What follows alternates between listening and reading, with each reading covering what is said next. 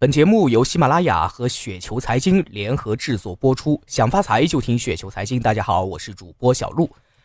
那今天呢，小璐跟大家聊的这篇文章呢，题目叫做《致股东性的秘密》啊，巴菲特为何能成为巴菲特？啊，其实每年的巴菲特致股东信呢，都有很多的一个智慧啊，绝对不是一份关于价值投资的心灵鸡汤。最近一期的巴菲特致股东信中呢，依然透露了这位老人大量的智慧啊。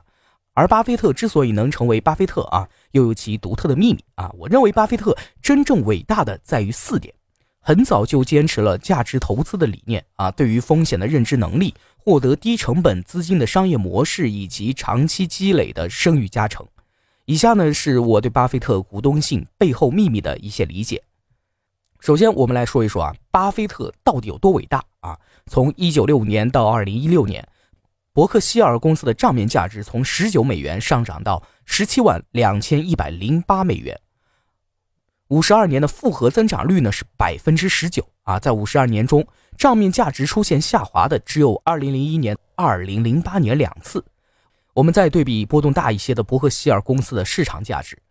五十二年的年复合增长率呢为百分之二十点八。五十二年中也只有十一次出现回撤，回撤最大的是一九七四年的百分之四十八点七。那么在如此长的历史中，巴菲特一直追求绝对收益的导向，他不求能够打出全垒打，而是通过累积不断的正收益完成滚雪球。这也是为什么巴菲特最崇拜的体育明星就是美国棒球历史上的打击率之王啊，泰德·威廉姆斯。看了那么多巴菲特的年报访谈啊，我认为巴菲特真正伟大的在四点。第一点啊，从最开始就坚持价值投资。在写这篇文章的时候，我正好读了曾经的策略大神王成的文章，钱少时赌一把啊，钱多再做价值投资。关于里面的内容呢，我非常同意王成啊，也就是说，巴菲特在钱少的时候呢，就制定了长期的价值投资的理念，并且一直坚持。价值投资和钱多钱少呢，其实关系并不大啊，核心在于你用多长的维度去看事情，以及你内心真正的价值观呢是什么啊？很多人可能看不上啊，一年百分之二十五的收益率，看不上那些带来百分之二十五收益率的股票啊，大家都希望先抓一个十倍股，财富自由一把后再做价值投资啊，这其中有两个误区。首先，投资是可以干一辈子的事业啊，找到好的方法，长期滚雪球就能获得惊人的财富。而不应该去想着短期投机一把。其次，投资的知行合一呢，必须要达到内心价值观和交易行为的一致。短期赌一把，就算赚到钱，却会影响着我们的价值观，导致我们的贪婪不断的膨胀啊，最终无法执行真正的价值投资。巴菲特最伟大的呢，就是在很年轻的时候就看到了价值投资的长期价值，并且以此建立了他的价值观。其实，在那个时代啊，美国其实并没有真正意义上的股神。巴菲特能在那个时代就能领悟到价值投资的意义，是非常不容易的。啊，第二点，对于风险的认知，在巴菲特每一次的致股东信中呢，他都会不断提示风险，而很少听到他会歪歪某个新鲜玩意儿啊。这就是巴菲特第二个最伟大的特质。巴菲特最经典的名言就是那句：“不要亏损本金啊，不要亏损本金。”记住前两条，真正的超额收益来自于对风险剥离以后的投资，啊，许多投资高收益啊背后也伴随着高风险，而巴菲特对于风险一直都是极其的厌恶。我们看到的是金融危机时，巴菲特在市场暴跌中开始抄底高盛，看不到的是巴菲特买的可是优先股，是风险最低的品种。看大而不倒时呢，就能感受到巴菲特对于风险的认知。那个时候呢，雷曼兄弟的 CEO 福尔德想忽悠巴菲特接盘，把公司材料传真给巴菲特。老巴一看啊，就知道雷曼兄弟是个雷啊，这种意识甚至超过了 CEO 福尔德的认知。我们看到巴菲特长期的投资品种中，几乎没有任何有长期风险的公司。他长期持有可口可乐，错过了 Monster Beverage E 这种大牛股啊，但背后是巴菲特对于不确定性的放弃。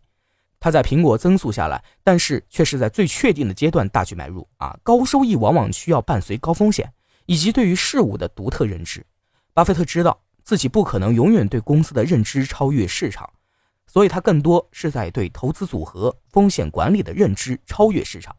而通过自己的方法而不是能力，长期战胜市场。投资越到最后，对于风险的敬畏之心呢就越强。那些伟大投资者在做每一次的投资的时候呢，都会思考风险在哪里。巴菲特是最厌恶风险的，他总是希望能够不断的获得剥离风险之后的收益。对于风险的厌恶，并不等于巴菲特不出手，而是耐心寻找最确定、风险最低的时候，再运用金融工具做低风险确定性投资。哎，他的搭档芒格说过：“人一辈子不可能富有两次，真正能够滚雪球的就是可持续的剥离风险之后的收益。这些收益通过时间积累后，就变成了大雪球。”第三点。完全没有成本的资金，巴菲特说过一句话：“浮存金真好，只要成本足够低。”如果熟读巴菲特致股东的信，就会发现他每年都会向股东解释浮存金给伯克希尔带来的巨大利益。他甚至认为这是公司能够高速增长的重要前提。浮存金是指先存在账户上，以后可能会被取走的那部分钱。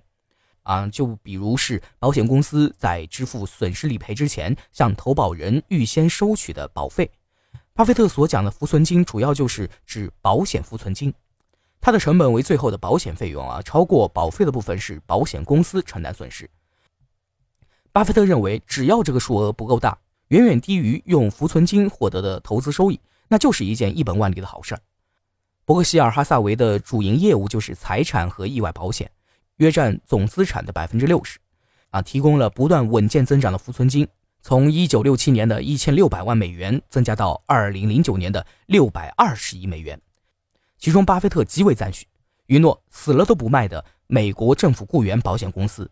在伯克希尔哈萨维买下它的十四年里，市场份额从百分之二点五飙升到百分之八点一，浮存金从二十七亿美元剧增至九十六亿美元，